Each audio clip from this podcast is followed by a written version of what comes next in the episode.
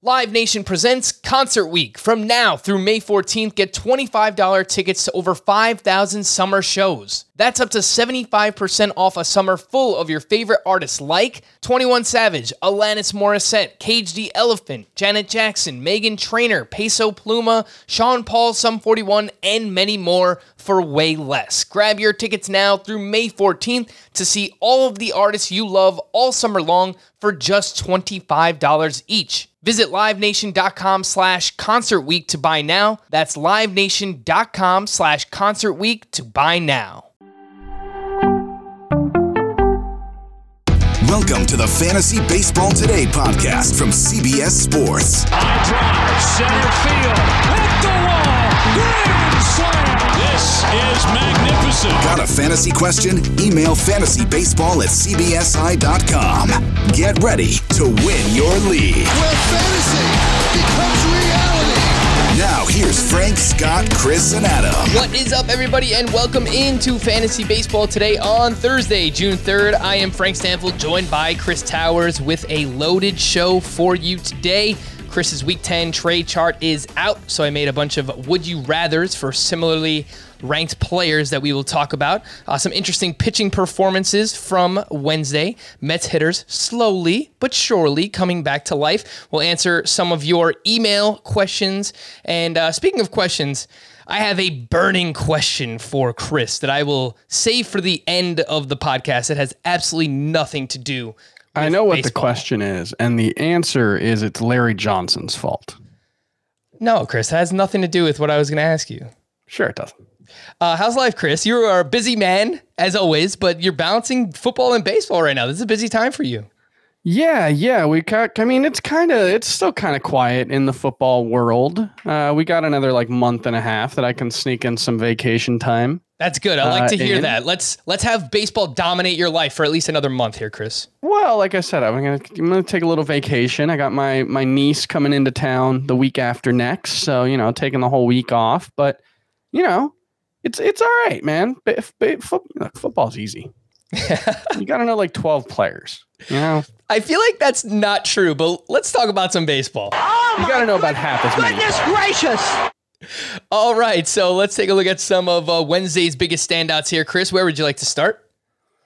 Let's start with Framber Valdez, who We- had gotta- an exceptional start against uh, Boston in his second start back from the IL. He had 10 strikeouts in seven innings. I believe he allowed one earned run on five hits, two walks. Um, pretty good. Pretty good start for Framber Valdez. Not someone that, you know, even last season necessarily we we expected big strikeout numbers from, but you know, through his uh through his first two starts. Now he's got 14 through uh, 11 innings. That's pretty good.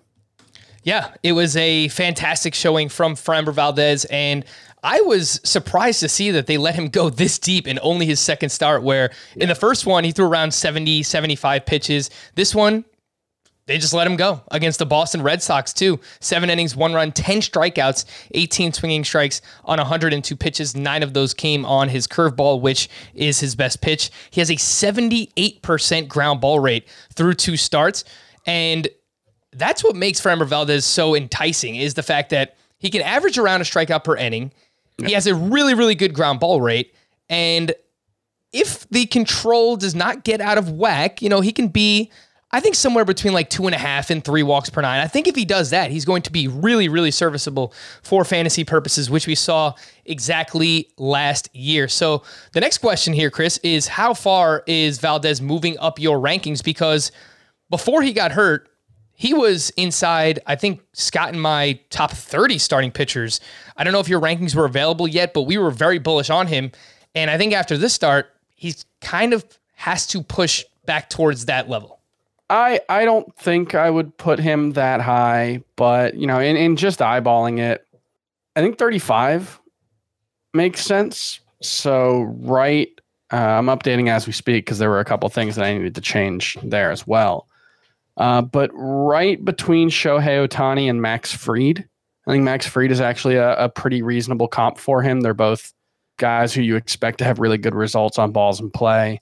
Not elite strikeout pitchers, but should be good enough. Um, yeah, I think that's where where I, I land with with Valdez. That is, I think, a really good comp. I think Max Fried versus Framber Valdez. Valdez is you. Is going to be more efficient. You're welcome, Chris. Uh, he's going to be more efficient, and he's going to go deeper into his starts just because that's what he did last year. And, and Dusty Baker seems to uh, let his pitchers do that.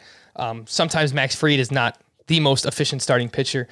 I think I'm going to move him. Well, I can move him ahead of Blake Snell and Castillo and Dylan Bundy. No problem there. Move him ahead of Stephen Strasburg, who's back on the IL. We'll talk about that. Uh, I, I think right around the Kyle Hendricks, Sonny Gray range, like 31 through 33. That's probably where I'm going to settle here uh, for Framber Valdez. I think that's a good spot for him. And we actually received a question on Twitter right before we started, came from uh, Roger Williams. And he said, Would you rather Framber Valdez or Ian Anderson rest of the season. I know you're a big Ian Anderson fan, Chris. Ian Anderson on the season, 3.27 ERA, 1.25 whip, over a strikeout per inning, 9.7 K per nine. Chris, who would you rather have? Uh, Framber Valdez or Ian Anderson? Yeah, I haven't really seen any reason to have moved Ian Anderson below Framber Valdez, uh, which you know I had Anderson quite a bit higher than him coming into the season, so um, I'll, I'll stick with that. You know, uh, Anderson started off, you know, he's never going to be, he's not going to be someone who goes super deep into games at this point in his career, but you know, he did go three straight with at least six innings before his most recent start, so you know, I think he's about average, maybe a little above in terms of how how deep you can expect him to throw. And I just think he's really good. I think he's a better pitcher than Valdez, but you know, it's a it's a promising start so far. The one thing with Valdez, he's gotten hit pretty hard early on, um, which is a little uncharacteristic. He had let's see, six batted balls, hit over 95 miles per hour on I'm trying to do some quick math in my head. That's 21. 11. Yeah, so he had about a a 40% hard hit rate tonight. Um, there's just something to keep an eye on. He has not allowed a fly ball yet, according to uh, Baseball Savant's definition of a fly ball. He's, you know, last last season it was 9.4% fly ball rate. Um, he does give up generally a, a lot of line drives, I guess, but you know, he's pretty good. I I don't think there's a path for him to be like a super ace, but um, I think Framber Valdez is, is quite good. Chris, it doesn't matter how hard you're allowing contact when it's all into the ground. That's why we have analytics departments, baby. We have those shifts set up.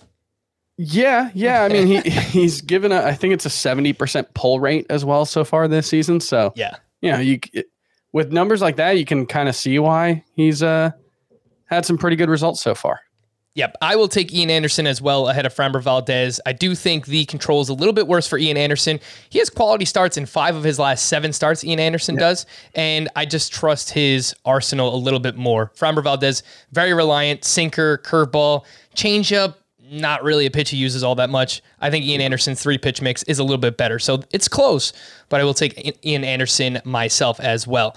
For me, oh my goodness gracious the mountain, or or maybe he's not a mountain after all. Alek Manoah up against the, Maybe those. you're making a mountain out of a molehill. That's that's right. I, I wish I had like a sound effect, but I I don't. Do I have something that can? No, no, nothing good enough there. But for Alek Manoah going up against your Marlins, rocking the Marlins jersey, Chris. Three and a third, four hits, four earned runs, three walks, five strikeouts. He got hit hard. He allowed a 96 mile per hour average exit velocity against on Wednesday. He gave up three home runs. One of them came against the Jazzman. Man, that was that was Jazz has some home runs this season that just like almost don't make sense. I Like, think he's he's got go- the two. I think he's going to be a were- star. I think he's going to be a star. Uh, yeah, he, he's giving me some like Javi Baez vibes. Um, he's got the two home runs that were like at eye level. One of them 100 mile, 101 mile per hour fastball off Jacob Degrom.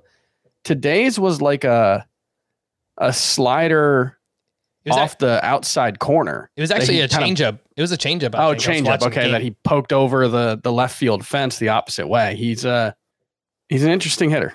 Yeah. But back to Manoah. Uh, what did you see in this start, Chris? I did notice that the three home runs he allowed all came off of his secondary pitches. Two of them came off of the changeup, one came off of the slider. And I was watching that start, and he got hit in the leg with a comebacker in the same inning that he allowed all of his home runs. So I don't know if that actually affected him. I'm not making excuses for the guy, but maybe it did. It was just something I noticed. Yeah, I I think the biggest thing, uh, one, he got hit pretty hard. You know, 96 mile per hour average exit velocity overall, six hard hit balls and only three and a third innings, and it was pretty much on all of his heart, on all of his pitches. The the slider, he only his average exit velocity was 87 on three balls in play, but everything else, uh, it was a lot of a lot of loud contact that Alek Manoah gave up today. That's not necessarily, you know, that is the kind of thing that fluctuates a lot from start to start, and it's not necessarily worrisome because it wasn't necessarily an issue in his first start. The strikeouts and swing strike rates have been very good.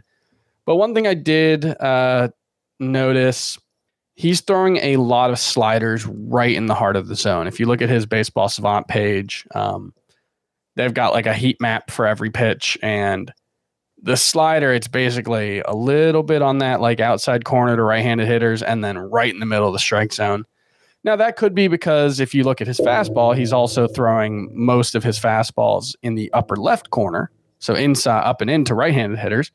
If you're doing that consistently, the you know middle to middle in slider isn't necessarily going to hurt you as bad, but um, you know that it, there could be some location issues that he's dealing with early on that could lead to you know this kind of performance. But it's still two starts. The stuff still looks really good. There's I think there's still a lot a lot to be excited about here. We're holding on to Alek Manoah, right, Chris? Oh, definitely, yeah. Yeah, 90% rostered. So keep him on your team. I know it's not what we expected. We thought it was a really good matchup against the Marlins, but we got to remember he still is a rookie and, and these things His- are are going to happen. Was his velocity down today?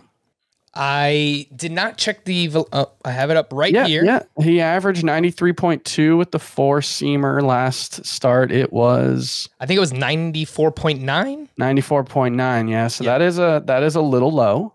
Um, I, I do a- wonder. I wonder if that comeback hitting him affected him at all. I'll, I'll have to read about it and I'll get back to everybody. But yeah, it was. He seemed to just shake it off really quickly. But maybe maybe it was something definitely worth monitoring that fastball velocity for Alek Manoah. I was actually on the In This League podcast earlier on Wednesday uh, with our buddy the Welsh, and he had a player debate Alek Manoah versus Tarik Skubal, and I said Alek Manoah, but no, no, I'm still gonna stick with Alek Manoah. But uh, who would you rather have, Yeah, Chris Manoah or, I- or Skubal? I think there's a little bit of recency bias there. You know, if I, I would say this, if Tarik Skubal had, had never gotten called up and he was just getting called up this week, we'd probably be just as excited about him as we are about Alek Manoah. And Yeah. Skubal's got a really deep repertoire. He throws a lot of pitches. Um, he's got really good stuff, and and lately, especially, he's been starting to string together some really impressive starts. I like him more uh, than Casey Mize at this point for sure. His teammate, who's had better results so far this season, and um, I don't know. I think that's really close. I I wouldn't drop either for the other, but I would like both on my team. So that is my dodge. Yes, I agree with you. I would uh, I would take Skubal over Casey Mize as well. I will rank the Manoah Skubal Mize, but it, it is very close. An honorable mention to the Dodgers for the oh my goodness gracious uh, players of the night as they had an 11 run first inning against Carlos Martinez and the St. Louis Cardinals. The uh, the final line for Carlos Martinez, he recorded two outs, six hits, 10 runs, four walks. So, oh my, oh my god. Sorry there, Carlos Martinez. Uh, That Cody a uh, that is a tidy one thirty four point nine three ERA for Ooh. the start. Ooh, Cody Bellinger had six of those in the first inning, which included a grand slam and a two run single. So, a welcome sight for Cody Bellinger, who is working his way back. Hey, FBT listeners, you have probably seen it all over social media this week as Floyd Money Mayweather will be fighting viral star Logan Paul this Sunday on Showtime. And there is only one place to get all your coverage for this carnival boxing match the Morning Combat Podcast. Brian Campbell and Luke Thomas will be on site in Miami all week to provide you with everything you need leading up to the fight. Follow Morning Combat wherever you listen to podcasts to get all the preview content you need for this crazy event. News and notes from Wednesday Stephen Strasburg was placed on the IL with a neck strain, which is what we will go with. His velocity was down below 90 yeah. miles per hour in his most recent start. And we're only a one third into the season. I realize that, but Strasburg has now been placed on the IL twice. I'm kind of getting the feeling that this might be a lost season for him, which I realize is a little bit premature, but I just I don't have a good feeling about Stephen Strasburg. How could you at this point? Uh, Madison Bumgarner was removed from Wednesday's start after two innings due to left shoulder discomfort and will undergo an MRI. Mitch Garver was placed on the 10 day IL after undergoing groin surgery on Tuesday night. Ryan Jeffers rejoined the Twins, and he does have some prospect pedigree. He homered Wednesday in his first game back against the Orioles, 4% rostered for those of you in two catcher leagues. I would imagine Jeffers gets most of the playing time as the Twins catcher moving forward. Fernando Tatis could rejoin the Padres lineup on Thursday. He left earlier in the week with oblique discomfort. Yordan Alvarez has been asking to play left field for quite some time, apparently, and he earned his first start there on Wednesday. And one of the main reasons, actually, that I read was because Framber Valdez was on the mound, and the fact that he is a ground ball pitcher, and that they just didn't expect many balls to get into the outfield in this start. Uh, here was a quote from manager Dusty Baker on Alvarez playing in the outfield. Quote, earlier early in the year, I didn't want to take a chance because they told me whenever he would play in the outfield before, he would be sore prior to his operation. He's been working hard, getting his legs strong. He's in outstanding shape and he's running good. A lot of it is mental. Once you get past that part of it, it makes it a lot easier to feel comfortable with changing of direction and stuff. So I don't know if this is going to be a regular occurrence for Yordan Alvarez, but we're we're four starts away on CBS at least, Chris, uh, from him earning outfield eligibility. If Yordan Alvarez did earn that, where would you place him in your outfield ranks? Ooh, ooh, uh.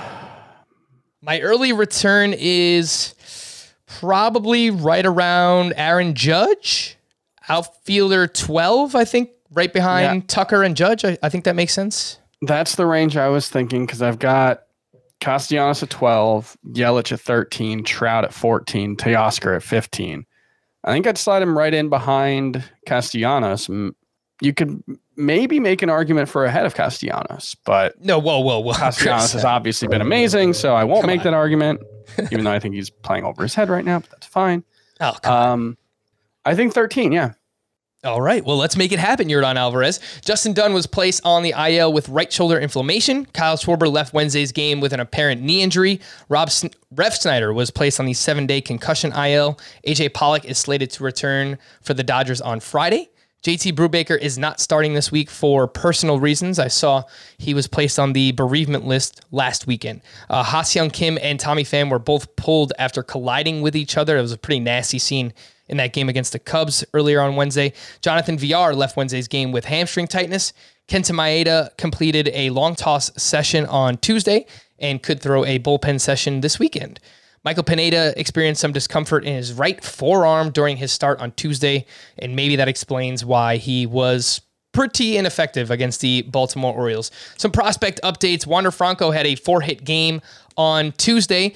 Chris, at this point, just a guess. I'm not going to hold you to it. When do you think we see Wander Franco with the Tampa Bay Rays? I think Jeff Zimmerman had some data on this. He he had all the Super 2 data and he said that like the latest the Super 2 deadline has been uh, in any of the last, I think, 10 years or maybe longer was like June 10th. So I, I wouldn't say before then. Do you think we see Wander Franco or Vidal Bruján first? My guess is Bruján. Yep. Just because he's already on the 40 man roster. And so procedurally, it's easier to call him up. Um, but why not both?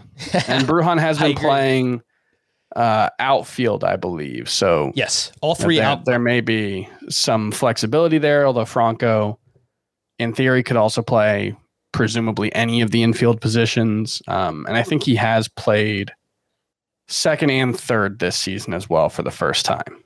I think they want to make sure Vidal Bruján's confident in center field as a defender before they do something like this. Although I guess they could throw him in right field and they could have Manuel Margot play center and Arozarena and, and and Meadows, one of those guys can play left and DH. And once Wander Franco comes up, I would assume that's the end of playing time for Taylor Walls, but uh, they just called him up, so they have some finagling. Yeah, I mean, my do, initial but- thought when they called Taylor Walls up, because he's 24 years old, he does have some prospect pedigree, but he's not a high prospect, was let's give him three to four weeks, see if there's anything there. If he sparks, great, we can keep him in the lineup. If not, you know, he's probably a future utility infielder anyway.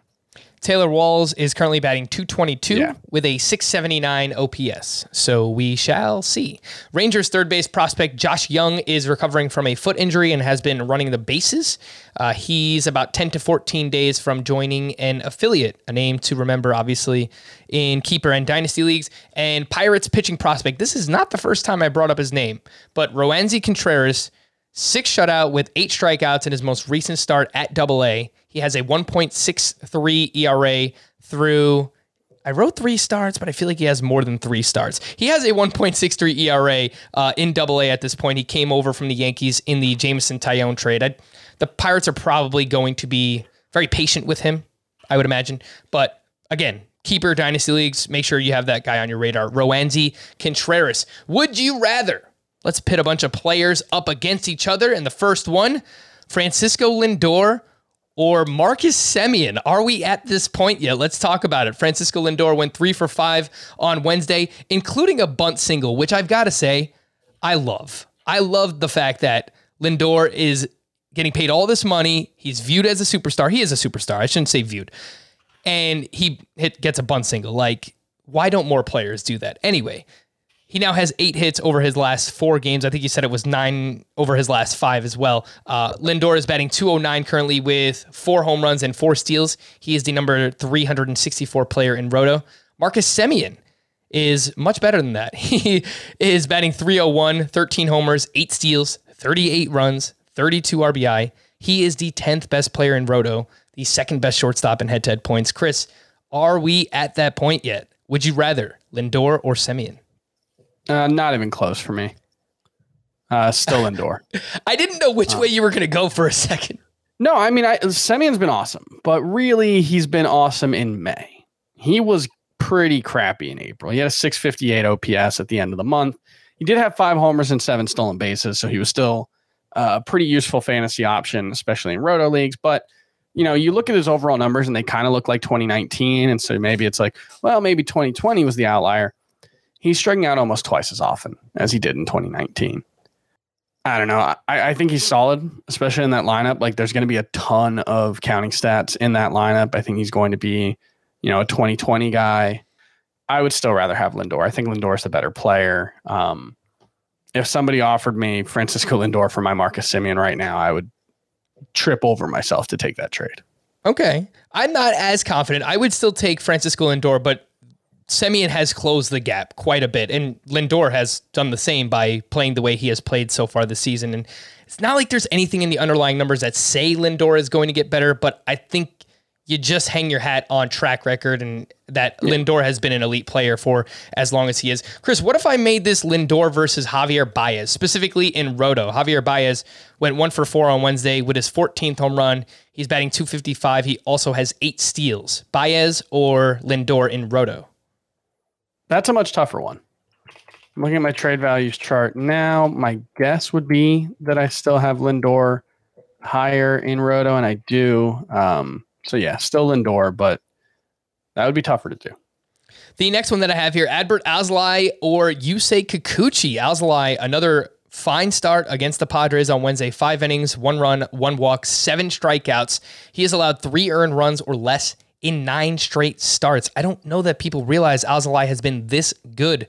His ERA is down to 3.62. His whip, 0.91. That is a phenomenal number for a guy that has had as many control issues as he has in the past. Uh, Adbert Alzolay is 71% rostered. Yusei Kikuchi, his last six starts have just been phenomenal. 2.77 ERA, 0.85 whip with a 56% ground ball rate. Chris, would you rather Alzolay or Kikuchi? I would rather Kikuchi. One thing I was looking up, and this is just for my own edification.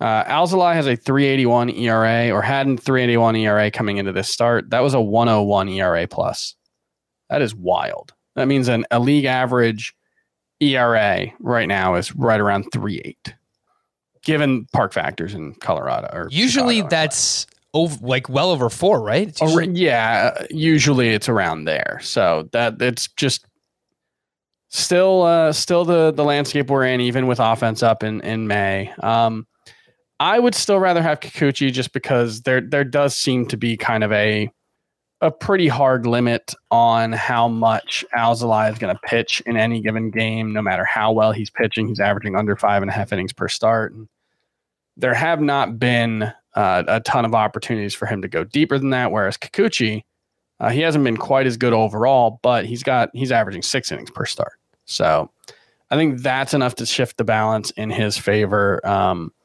I could see Alzolay being a little better on a per inning basis, though. Yusei Kikuchi has thrown six plus innings in nine of 10 starts this season. He has thrown six plus in six straight. All of those have been quality starts. Kikuchi is awesome right now. Both of these pitchers are awesome, but I would take Yusei Kikuchi over Adbert Alzolay. And one thing I do want to check. Um, You know, someone asked me today, Chris, would I drop Luis Castillo for Adbert Alzolay? And I hesi- No. I hesitated for a second. I I couldn't. I understand it, Yeah. but I yeah I, I I I couldn't do it. I, Um, I agree with you. I, I think one thing that really does help Kikuchi in this area is he has they are sticking with that six man rotation. He hasn't pitched on less than five days rest at all this season, which makes it a li- a little easier to go deep into in, into games. You know, no DH in the AL especially also helps. Um, I think point. that's going to be a consistent edge for him over someone like Alzolay.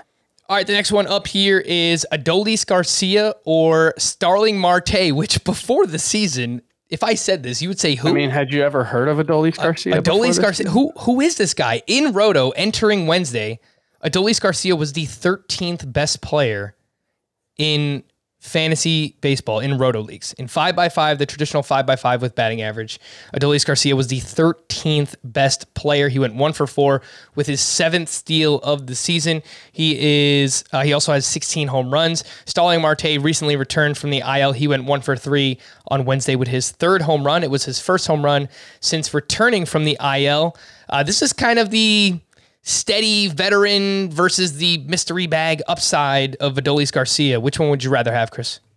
Yeah, I think that that's probably underselling Starling Marte uh, a little bit. If you gave him the same amount of plate appearances as Adolis Garcia, he would be hitting 324 with seven home runs and nine, or yeah, seven home runs and nine stolen bases. Uh, looks like it'd be about 38 runs scored and 22 RBI. So I, I think it's still Starling Marte. I think he's.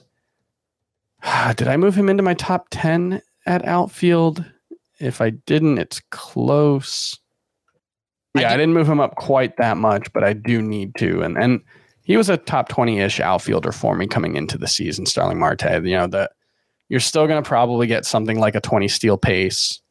You're still probably gonna get something like a two, 20 homer pace. I think that's more valuable. Okay. So And there are just there are reasons to believe that Adolis Garcia is playing over his head. Uh, his plate discipline is quite bad. He swings at a lot of pitches. Like he swings f- about 55% of the time, which is pretty high, but not all that high. I believe he's got the fourth highest out of zone swing rate in baseball and the seventh highest, uh, seventh lowest contact rate, I believe is what the numbers were when I was looking earlier today. It's really, really hard even with like he's got a 29% strikeout rate. I think that's going to catch up to him at some point. let's talk about Walker Buehler, who's having an interesting season, and we haven't really talked about him all that much. He pitched on Wednesday against the Cardinals, six innings, seven hits, three runs, two walks to eight strikeouts. He's got a 2.82 ERA that comes with a 3.50 xFIP and a career low 8.96 K per nine for Walker Buehler. And we're going to pit him up against Zack Wheeler here, who is currently a top 12 starting pitcher in fantasy baseball. Chris, which one would you rather have? I think it's Wheeler. Whoa. Um, I I'm looking at my rankings and I have I think Buehler is SP 16. I, I'm looking at that and that's kind of the end of a 15. Sorry, I moved Jack Flaherty behind him after his injury. Um, He's 15, Wheeler's 14, and I think that's kind of the end of like maybe a second or third tier at starting pitcher. And I feel like there's a, a pretty big drop off to him from him to the Hyunjin Ryu, Joe Musgrove, Julio Urías is the next three that I've got. But I do think Wheeler is a little better of a pitcher right now than than um, Walker Buehler. Walker Buehler's had some weird trends early on this season. He is um, he's getting hit quite hard. He had, I believe, nine batted balls over 95 miles per hour today. It's against the Cardinals lineup that's good, but not exactly great. And for the season, I believe he had a 30, a 41% hard hit rate coming into the game. That's likely higher uh, today. He is coming in today again. He had a 395 expected woba on contact. That is 40 points higher than his career high, 30 points higher than the, the league average. And he's not getting as many strikeouts as he has. His 25.3% strikeout rate is the lowest of his career. So I just, I think you add it all up and besides the ERA and the whip, which look exactly like what you'd expect from Walker Buehler, everything's kind of moving in the wrong direction for him. And, um, you know, he's lost a little bit of velocity on his fastball. He's added spin rate on his uh, pitches. I think there's, you know, he's probably getting some tips from a teammate on that trick because that's the same one Trevor Bauer did last year. And God bless him. But I don't think it has necessarily made Walker Buehler a better pitcher. That being said, he's incredibly talented, and it's entirely possible he comes out in his next start and averages 96 and 96.5 with his fastball and, uh, you know, erases some of those concerns. But I do think he's a lower end ace rather than the, you know, higher end ace we were you were hoping he would be. Yeah, I think you talked me into this one. I'm going to move Zack Wheeler ahead of Walker Buehler. I think it's very close. And no one really talks about this because Walker Buehler is great. Look, there's no doubt about that, but he's not someone that gets a ton of swinging strikes. In Walker Buehler's career, 11.7% swinging strike rate. It's fine. It's like just above league average. Uh, and he gets the best, the most out of that in his overall numbers. But yeah. Zack Wheeler this year, 13% swinging strike rate with a ground ball rate that's approaching 50%. He's not walking anybody. He's going deep into his starts. Obviously, he has to keep those things up. And, you know, we've never really seen Wheeler do that over the course of 30 starts, 30 plus starts in a yeah. full season. But yeah, the way he's pitching right now, let's do it. Let's let's take Zack Wheeler over Walker Buehler. This next one, Dansby Swanson or Gleyber Torres. Dansby Swanson went one for four with his ninth home run on Wednesday. His last 15 games, he's batting 310 with four home runs and one steal. Gleyber Torres also had two hits on Wednesday. Uh, he's got the batting average up to 266. OPS is still at 697. Over his last 15 games, Gleyber Torres is batting 327. Just not doing it with much power. So who would you rather have, Chris? Dansby Swanson or Gleyber Torres? Yeah, Gleyber's having a weird season too. Um, there are there are reasons to be optimistic, but mostly there are not reasons to be optimistic. Um, when did he turn into David Fletcher? I mean, he's kind of like last year seemed like the outlier fluke for him and now it's kind of looking like maybe the start of something resembling a new normal he has five home runs over his last 89 games stretching back to the the, the end of last season um, yeah i think i would still rather have torres i think he's the more talented player i think there's more upside with him than there is with dansby swanson but it's a lot harder to say that with the last couple of weeks in mind because Swanson was struggling just as badly before that. Yeah, it is. Hmm. It's very close. And I, I think in Roto, I might take Dansby Swanson. He's more likely to run, though Gleyber Torres yeah. does have three steals this year. Better lineup with the Braves. It's it's pretty close. I'll I'll still yeah. take Gleyber Torres, but we're getting closer there. Dansby Swanson, a very welcome sight. The fact that he's coming around because uh, his first two months of the season were were very slow. I guess it's six weeks now that he's he's come around a little bit. The next one I wanted to talk about Tyler Mahle or Sean Manaea. Tyler Mahle on the season has a 3.42 ERA with a 1.16 WHIP, 10.4 K per nine. Great numbers for Mahle, and some people have actually emailed in. I, I saw an Apple Podcast review question about Tyler Mahle. Oddly enough, he only has two quality starts of his 11 starts, so he doesn't go all that deep into his starts. And Sean Manaea, I was trying to look up his final line. uh, but it's not final. He's still pitching in the ninth inning. He is going for a shutout right now against the Seattle Mariners. So uh, Sean Manaea has been a little bit inconsistent this year, but mostly good. The ERA right now at 3.39. In the ninth inning, he has eight strikeouts in this start. Who would you rather have, Chris? Tyler Mahle or Sean Manaea? I would rather have Mahle. Um, I think there are limitations to both of their games, but all in all, I think Mahle's pretty close. In it, it's pretty close between the two of them in terms of the quality of contact they allow. They actually uh, have both been pretty good as far as that goes this season, um, and historically over the course of their careers. But Mahle is more like a 28% strikeout rate guy going back to the start of last season. And Manaea is more like a 24% strikeout rate guy. So I'll go with the guy who gets more strikeouts there. Yeah, I'll take Tyler Mahle as well. It's it's extremely close, especially coming off a phenomenal performance that Sean yeah. Manaea just put together here. But his whip, oddly enough, for Manaea w- was pretty high coming into this start.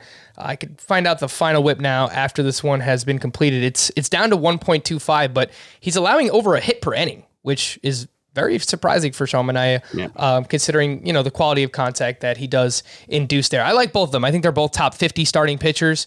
I think Mahle's actually closer to top 40, but yeah, let's give us a little bit more length. That's what we'd like to see from uh, Tyler Mahle there. Another Met that slowly coming around here. Uh, James McCann went three for four with a home run and four RBI on Wednesday. He is 57% rostered his last 15 games, 295 batting average with three home runs up against Mike Zunino, Chris, who has just been mashing all season long. I think he has 12 home runs in the season. I'll look that up for certain. But James McCann or Mike yeah, Zunino. Yeah, uh, McCann yeah, or Zunino, Zunino is also still striking out at a Zunino in 39.8%. um, so I, I take James McCann fairly easily. We know what Zunino is, and, and at his best, he's a cheap source of power and basically nothing else. And that can make him a top 25 or top 20 catcher, but um, no, I, I'd rather have McCann. The reason I ask is I think Mike Zunino, despite his strikeouts, he ranks very highly in points leagues this year. Yeah, he does. He is yeah. a 12 I mean 12 homers and and you know 45 combined runs and RBI will do that at the catcher position. I would guess those rank uh, pretty high, but like it, it, you're just kind of every week you're hoping he runs into a couple. And the weeks that he doesn't hit any home runs, uh, he's got 12 non home run hits this season. He had seven in 28 games last year. He had 33, 35 in 90 games in 2019. So he is as about, about as all or nothing uh, a hitter as you get in baseball. All right. Yes, I will take James McCann as well. I think he's better than the player he has so, shown for most of this season. But you know that whole Mets lineup has been underperforming so far. First place Mets though somehow. Yeah, no, they're in first place. Yeah, I got I got to stop dogging the Mets because they are they are performing even with as many uh, injuries and underperformances they've had. So shout out to the New York Mets this season. Uh, one of the last ones that we have here for you, Chris. I mean, this is one for the ages. It's a tough one. John Gant or Gerrit Cole. Yeah, I mean, you know, you look at you know you look at ERA and and Gerrit Cole. Uh, he's having a very good season, but you know, actually, I think 178 John, ERA. That's a far cry from John Gant's 160 ERA, and um, uh, the the John Gant thing is going to stop happening at some point. Is it though? Probably. I love that we but it's just real fun how frustrating it how frustrated it makes people and how completely I don't want to say completely inexplicable because like he's doing something right. The guy's thrown you know 186 innings as a starter in the major leagues with a 334 ERA and he's got 127 additional innings as a reliever with a 360 ERA. He's doing something right. I don't know what it is. Gerrit Cole has a 33.5% K minus walk percentage. John Gant has a 2.2% K minus walk percentage. This is absolutely ridiculous. But you know what? We have we are officially the John Gant podcast. I don't know how it's happened, but it has happened. Obviously, I am completely being egregious, but continue to stream John Gant for as long as he uh, continues with this Yeah, I mean, charade so act. just to actually like make a somewhat cogent point for his career he has a 3 344 expected woba on contact that's uh, a measure of basically quality of contact allowed. League average over the course of his career is 363 this season he's at 364 he's had 299 319 306 in various seasons. So he is really good at limiting hard contact. Not exactly sure why, not exactly sure how, but it does seem to be a legitimate skill for John Gant. And he's going to keep frustrating people, I think. He has SPARP eligibility in points leagues. I'll just throw it out there. Just another one of these guys that has emerged. All right, now it's the last one, Chris. June 3rd is actually National Egg Day. So, would you rather an omelet or an egg sandwich? Egg sandwich, easily. I mean, Which kind? the perfect one for me is a potato roll, scrambled eggs, American cheese, sausage. That's that to me. That's just like the perfect combination of of all those things. I will say, if you're throwing it a, an egg sandwich on a bagel, get out of here. You're a monster, and give me the omelet because Yeah. the bagel, it's too hard to chew through the bagel I agree. without pushing everything out the back. Yeah. That's the problem. Yep, 100%. Uh, give me a Kaiser roll, you know, maybe some poppy seeds on top, Yep. bacon, egg, and Yeah, cheese. Uh, I'll go with bacon. Chris will go with sausage, but uh, 100%. We're taking egg sandwich over uh, egg omelet. Before we hit the break, our Facebook group just had its best month ever with over 1,100 posts. We want to not only thank all of our members for making it such an engaging place, but also want to give a shout out to two of our new moderators, Kyle Belback and Cole Douglas Claiborne, for helping out. They've done a great job getting your posts approved in a timely fashion. You can join the fun at facebook.com slash groups slash fantasy baseball today. We're going to take a quick break, but when we return, we're going to talk about another Mets hitter that's slowly coming around. We'll do it next here, Fantasy Baseball Today.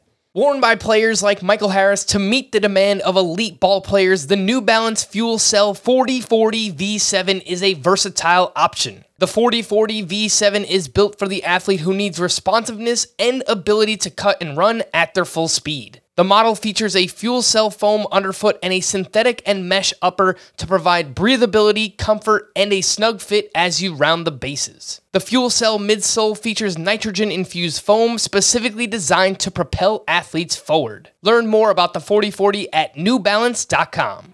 If you've ever been in the market for a new home, you know home shopping can be a lot. There's so much you don't know and so much you need to know. What are the neighborhoods like? What are the schools like? Who is the agent who knows the listing or neighborhood best? And why can't all this information just be in one place? Well, now it is on homes.com. As somebody who's been through this, I can tell you these features are so, so incredibly valuable. They've got comprehensive neighborhood guides and detailed reports about local schools, and their agent directory helps you see the agent's current listings and sales history. The area you live in is just as important as the house itself. You can get to know a neighborhood without ever setting foot in it. Say you're a really active person. You could find out about the nearest parks. Do they have a baseball field? Maybe you want to join a softball league like Chris and I play in. Also, Homes.com collaboration tools makes it easier than ever to share all this information with your family. It's a whole cul-de-sac of home shopping information all at your fingertips. Homes.com. We've done your homework.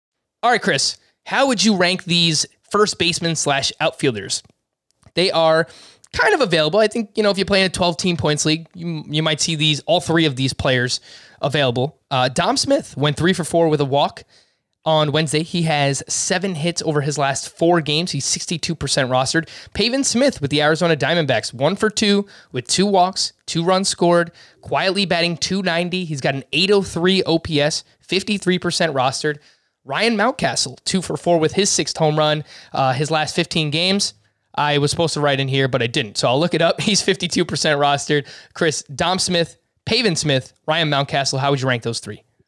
I kind of wish Pavin Smith was fast because it, it feels like his profile would be so much more. interesting. And obviously, you could say that about basically any slow player. He looks ran. he looks like he should be fast though. If you watch Yeah, him play, he he's like it- he's pretty athletic. Yeah, it kind of feels like he should be fast the way he plays, and he just he's not. I think I would take Smith, Do, Dominic Smith over Pavin Smith. I think Mountcastle would probably be third, although I'm not necessarily sure my rankings reflect that. So I do probably need to give more respect to Pavin Smith. Ryan Mountcastle's last 15 games, he is batting 288 with three home runs, 13 RBIs. So slowly coming around. He had a really good last year, 2020, with the Baltimore Orioles. Uh, he does have 20 strikeouts in those 15 games. The strikeouts have been a real, real tough issue for Ryan Mountcastle this year. But I will, I, I think Dom Smith and Mountcastle in particular have not league winning upside. That's I think that's too much of a statement, but I, I think they can be like significant contributors the rest of the way. I don't I don't feel that way about Pavin Smith, so I think I would go Smith, Mountcastle, uh, and then Pavin Smith. But you know, Pavin Smith has been rock solid. So uh, Dom Smith, if he was dropped in your league, I, I think I would go out there and, and pick him back up. Some interesting starting pitcher performances from Wednesday. Nick Pivetta at the Houston Astros, six innings, three hits, two runs, two walks, and nine strikeouts. The ERA is down to 3.77. The whip is 1.22. The strikeouts have been great this year, Chris, for Pivetta, 10.3 K per nine, but that also comes with a 4.2 walks per nine. So where are you at on Nick Pivetta? Feeling pretty vindicated about my pre 2018 Nick Pivetta is better than Luis Castillo takes. I'll tell you that much. You know, it's, I think it was before that season where people were basically deciding between drafting Pivetta or Shane Bieber. Like those were the two like Oh, they were the, they were like the same guy. yeah yeah Yeah, Spider Man was pre 2019 maybe, and it was like high strikeouts, good control, gets hit really hard, and they you know kind of went in opposite directions there. I think Pivetta can be a league average pitcher with a decent amount of strikeouts moving forward, but I don't expect much more than that. Yep, I think that's fair to say. He also has SPARP eligibility. I would rather have that uh, Pivetta over John Gant if I was given that option. Dinelson Lamet, this one also interesting, Chris. At the Cubs, four innings, one run, one walk, six strikeouts, twelve swinging strikes on a season high seventy-two pitches. Velocity did remain down from last year, but he's slowly building up now. I wouldn't be surprised if, all right, next time we're pushing 80, maybe we get to five innings for Dinelson Lamet. The thing is, people have kept the faith. He is still 84% rostered, so I, I, you're not going to find him on waiver wires, but you might still be able to buy low on Dinelson Lamet i- if you think he comes anywhere close to the pitcher he was last year. Yeah, it would have to be really, really low. It would have to be probably not for a Nick Pivetta type, but you know, uh, a a low like if I could swap.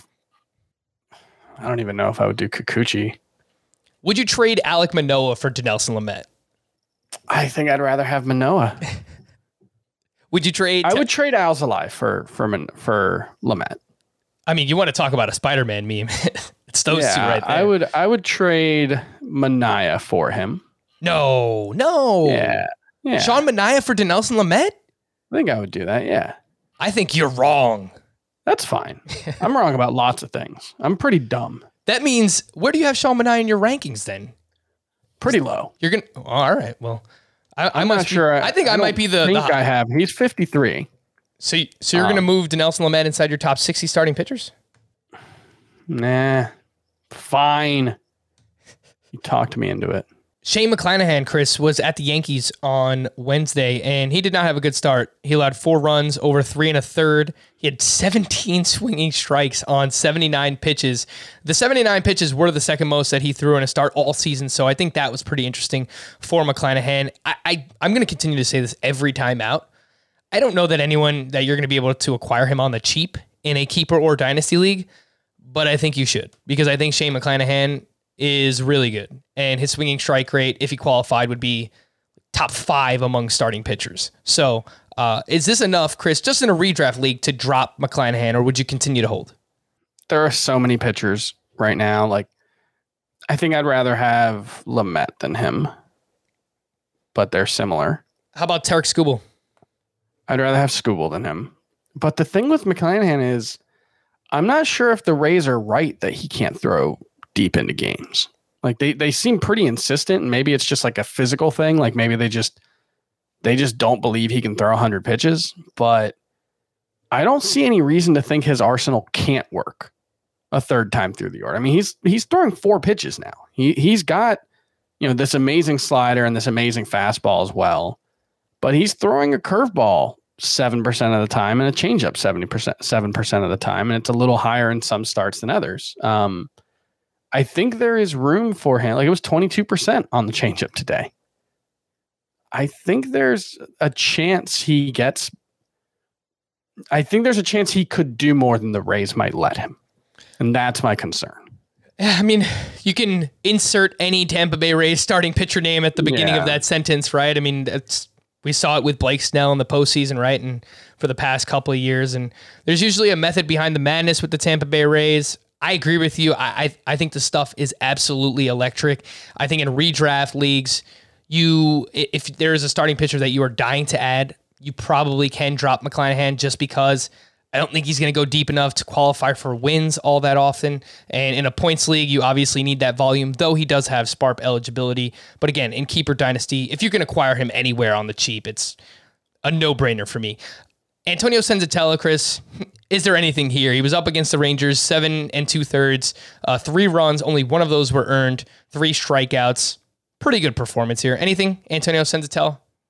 Yeah, the Rangers got seven hits. That's a pretty good game for them. No, I, he does this occasionally, and I don't think there's any reason to think Antonio Senzatela is is anything more than just a guy. Yeah, I would agree with that. Some leftovers from Wednesday. Anthony Rizzo went three for four with a double and two RBI, his second game back after dealing with a back injury. Ketel Marte, one for four with his fourth home run. Clint Frazier, one for two with a walk and two RBI.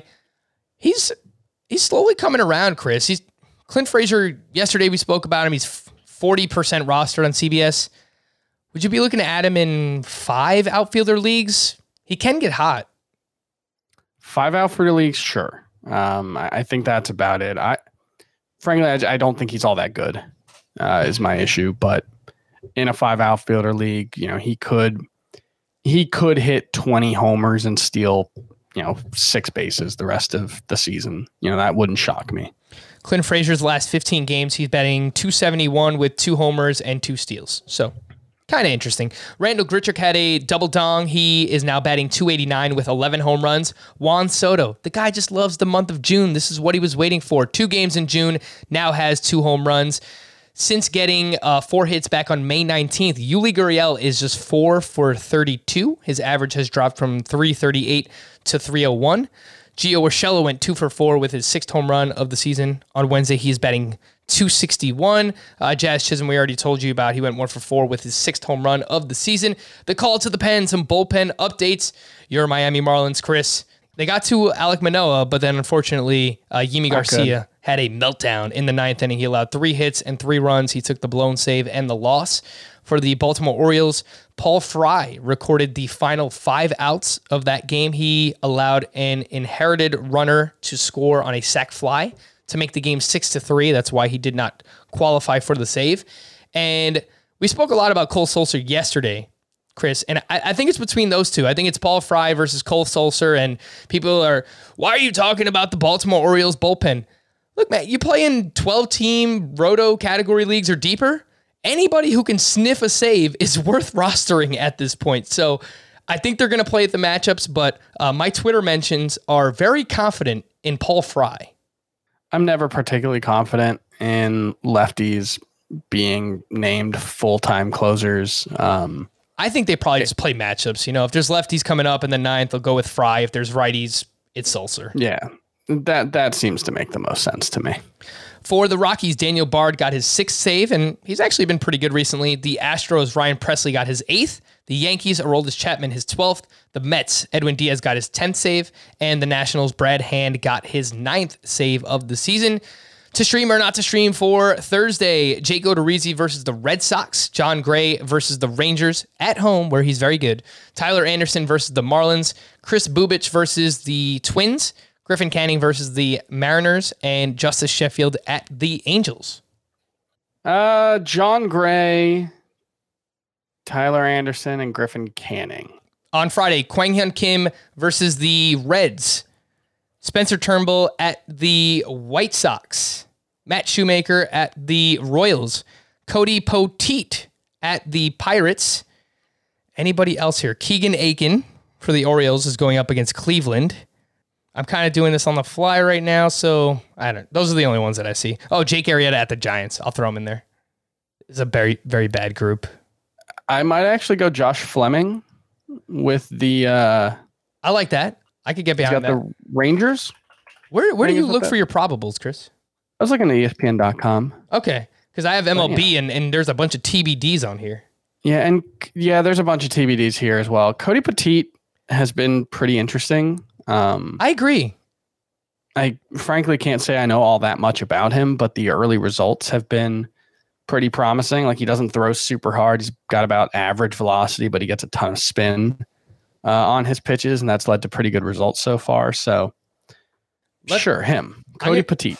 Fleming, I'm with you on Fleming, Poteet, and if you want a third one, I don't really like any of these, but I'll say Spencer Turnbull at the White Sox. But just remember, I, I, don't really like it. Some emails. This one's from Scott Wolf. My offense has been decimated by injuries. Bryce Harper, Corey Seager, uh, Luke Voit, Cavan Biggio, Mike Moustakas, and I was offered Bo Bichette and Teoscar Hernandez for my Shane Bieber. Is that enough to give up my ace? For more context, I'd still be looking at John Means.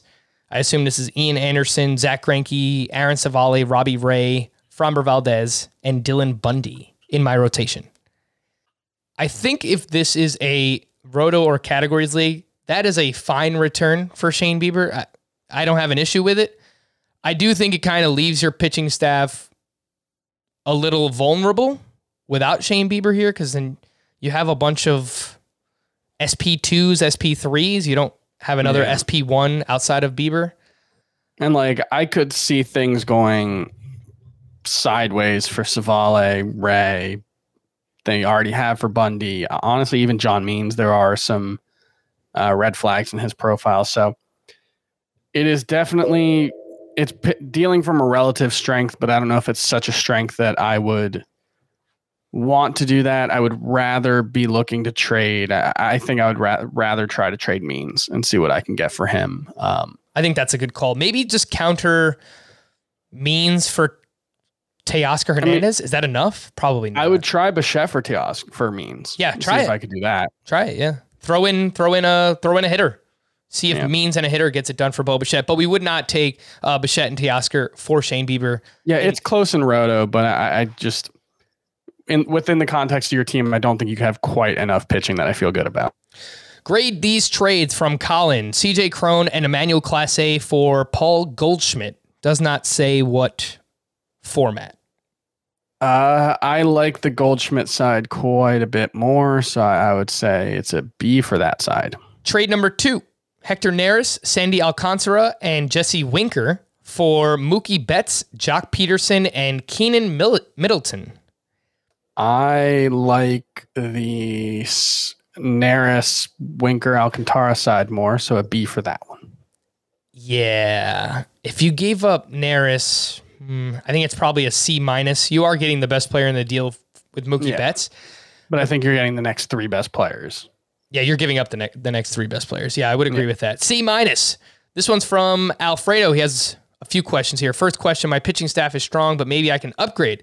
Both Kenta Maeda and Luis Gar- uh, Castillo are on waivers. Should I pick up either? Who do I drop? Robbie Ray or Alex Wood?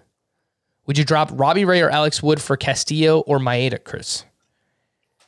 Oh, that's so tough because Wood is. I would rather so have well. Maeda and Castillo than Ray and Wood rest of season, but I'm not sure I would want to drop them. I, I would hope you have a, a worse player that you could drop. If these are your worst pitchers, you're saying you would do it. Yeah, I think you could drop Castillo first. No, no, no. Castillo's on waivers. So oh, sorry, sorry, sorry. Um, I have Robbie Ray ranked ahead of Kenta Maeda, so I would not make that swap.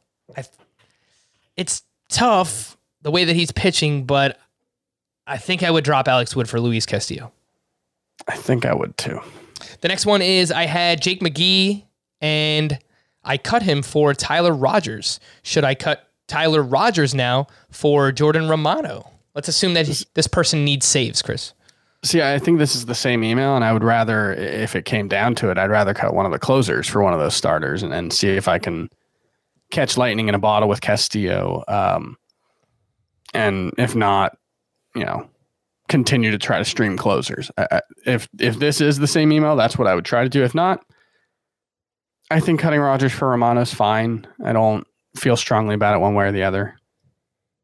Yeah, I would I would make that swap. I would drop Rogers for Jordan Romano. All right, we made it. The end of the podcast. The burning question. What does Frank have on his mind that he needs to ask Chris about? Chris, why are you such a hater, dude? Why are you such a hater on my New York Knicks? Just think about this.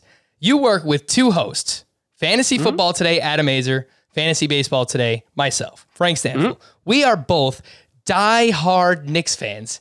And you just Knicks lose in the playoffs, and Chris is just there to to stick the knife in and and turn it and then turn it uh, again and, uh, and pull I it out assume, and stick I it assume again. you're referring to when I pointed out that tickets for Nets games will be more expensive than tickets for Knicks games in the second round of the playoffs. ha ha ha. Yeah.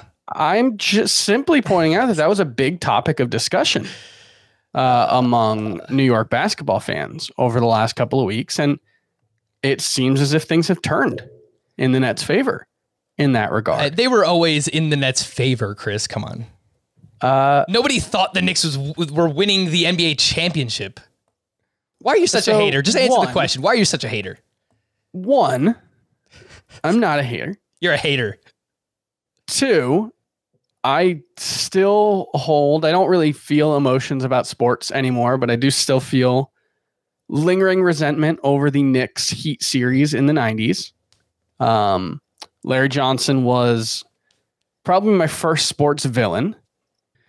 And uh, it's so much fun to troll you guys Hate. because there is just like, there is no fan base that is more irrationally confident Hate. than Knicks fans who have had two good seasons in the last 20 years. And every time there's one rookie who scores like nine points in a quarter, they're like, this guy, the steal of the draft. Like, oh God, what was that guy? Who was that guy? Like you're The talking. guy who went, the you're guy went to Harvard or whatever. Now You're talking Stanford. guy smack to about the team. Talking smack about the team. You don't even know anything about them, Chris. What was uh, the the guy last year? Who?